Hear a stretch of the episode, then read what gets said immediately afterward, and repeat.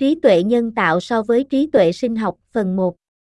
Trí tuệ nhân tạo AI và trí tuệ sinh học BI là hai dạng trí thông minh khác nhau, mỗi dạng có những đặc điểm và khả năng độc đáo. Trí tuệ nhân tạo AI đề cập đến khả năng của máy móc hoặc máy tính để thực hiện các nhiệm vụ thường đòi hỏi trí thông minh của con người, chẳng hạn như học tập, giải quyết vấn đề, ra quyết định và nhận dạng giọng nói. Mặt khác, trí tuệ sinh học, BI, đề cập đến trí thông minh được sở hữu bởi các sinh vật, đặc biệt là con người, cho phép chúng điều hướng môi trường, giải quyết vấn đề, giao tiếp và thích nghi với các tình huống thay đổi.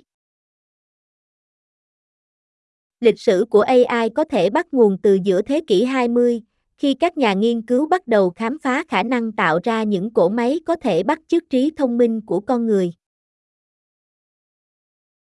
Năm 1956, một nhóm các nhà khoa học đã tổ chức hội nghị Dartmouth, được coi là nơi sinh của trí tuệ nhân tạo. Họ đề xuất rằng máy tính có thể được lập trình để mô phỏng bất kỳ khía cạnh nào của trí thông minh con người nếu các thuật toán phù hợp được phát triển. Nghiên cứu trí tuệ nhân tạo ban đầu tập trung vào việc phát triển các hệ thống dựa trên quy tắc, sử dụng một bộ quy tắc để đưa ra quyết định. Tuy nhiên, cách tiếp cận này tỏ ra hạn chế vì nó chỉ có thể xử lý các nhiệm vụ đơn giản và thiếu khả năng học hỏi kinh nghiệm. Vào những năm 1980, các nhà nghiên cứu trí tuệ nhân tạo bắt đầu khám phá các phương pháp tiếp cận mới, chẳng hạn như mạng lưới thần kinh, được thiết kế để mô phỏng cách thức hoạt động của não. Trong những năm gần đây, trí tuệ nhân tạo đã đạt được những tiến bộ đáng kể, đặc biệt là trong các lĩnh vực như thị giác máy tính, xử lý ngôn ngữ tự nhiên và chơi trò chơi.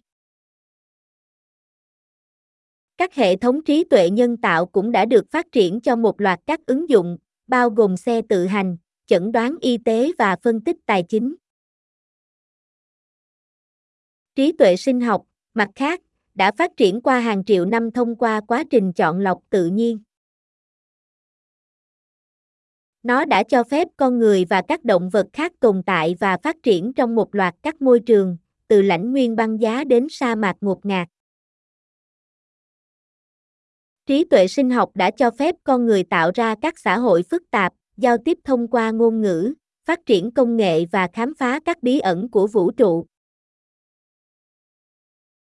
Nghiên cứu về trí tuệ sinh học là trọng tâm của nhiều lĩnh vực, bao gồm khoa học thần kinh, tâm lý học và khoa học nhận thức. Các nhà nghiên cứu đã đạt được tiến bộ đáng kể trong việc tìm hiểu cách thức hoạt động của não, cách các tế bào thần kinh giao tiếp với nhau và cách các vùng khác nhau của não chịu trách nhiệm cho các chức năng nhận thức khác nhau.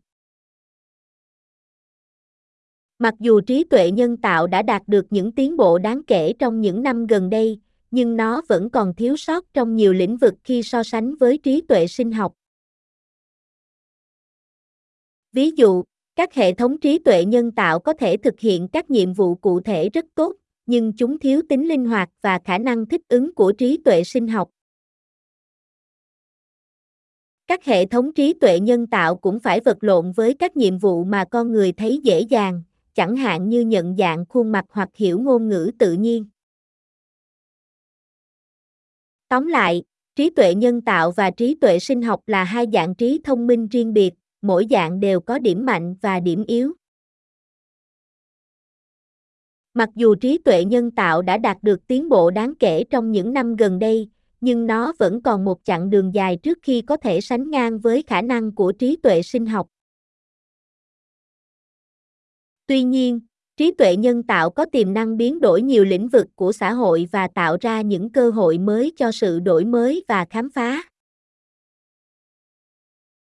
Trí tuệ sinh học là một hệ thống phức tạp và năng động cho phép các sinh vật tương tác với môi trường của chúng và phản ứng với các kích thích theo cách tối đa hóa cơ hội sống sót và sinh sản. Bộ não con người, đặc biệt, là một cơ quan cực kỳ phức tạp chứa hàng tỷ tế bào thần kinh làm việc cùng nhau để tạo ra suy nghĩ, cảm xúc và hành vi của chúng ta. Nghiên cứu về trí tuệ sinh học là trọng tâm của nhiều ngành, bao gồm khoa học thần kinh, tâm lý học và khoa học nhận thức. Các nhà nghiên cứu trong các lĩnh vực này đã đạt được tiến bộ đáng kể trong việc tìm hiểu cách thức hoạt động của não, cách các tế bào thần kinh giao tiếp với nhau và cách các vùng khác nhau của não chịu trách nhiệm cho các chức năng nhận thức khác nhau. Một trong những lĩnh vực nghiên cứu thú vị nhất về trí tuệ sinh học là nghiên cứu về tính dẻo dai thần kinh, trong đó đề cập đến khả năng thay đổi và thích nghi của não để đáp ứng với kinh nghiệm.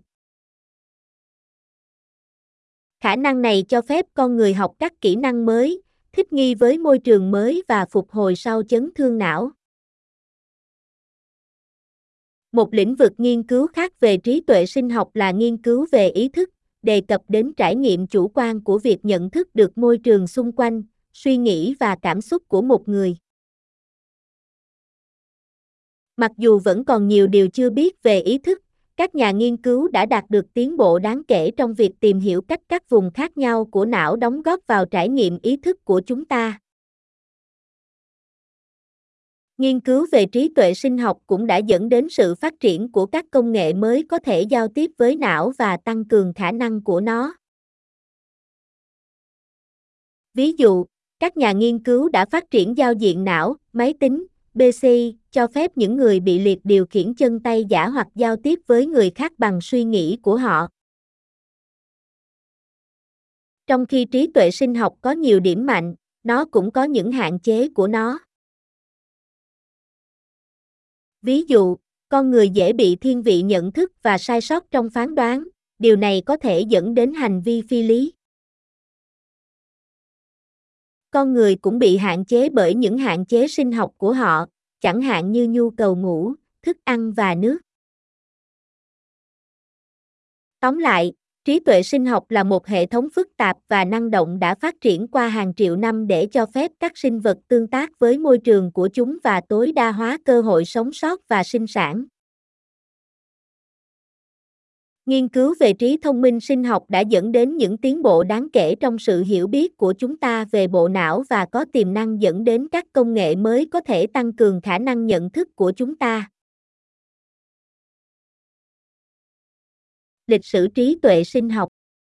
Lịch sử của trí tuệ sinh học có thể được bắt nguồn từ nguồn gốc của sự sống trên trái đất. Các sinh vật sống đầu tiên là những sinh vật đơn bào đơn giản có khả năng đáp ứng với môi trường và sinh sản của chúng.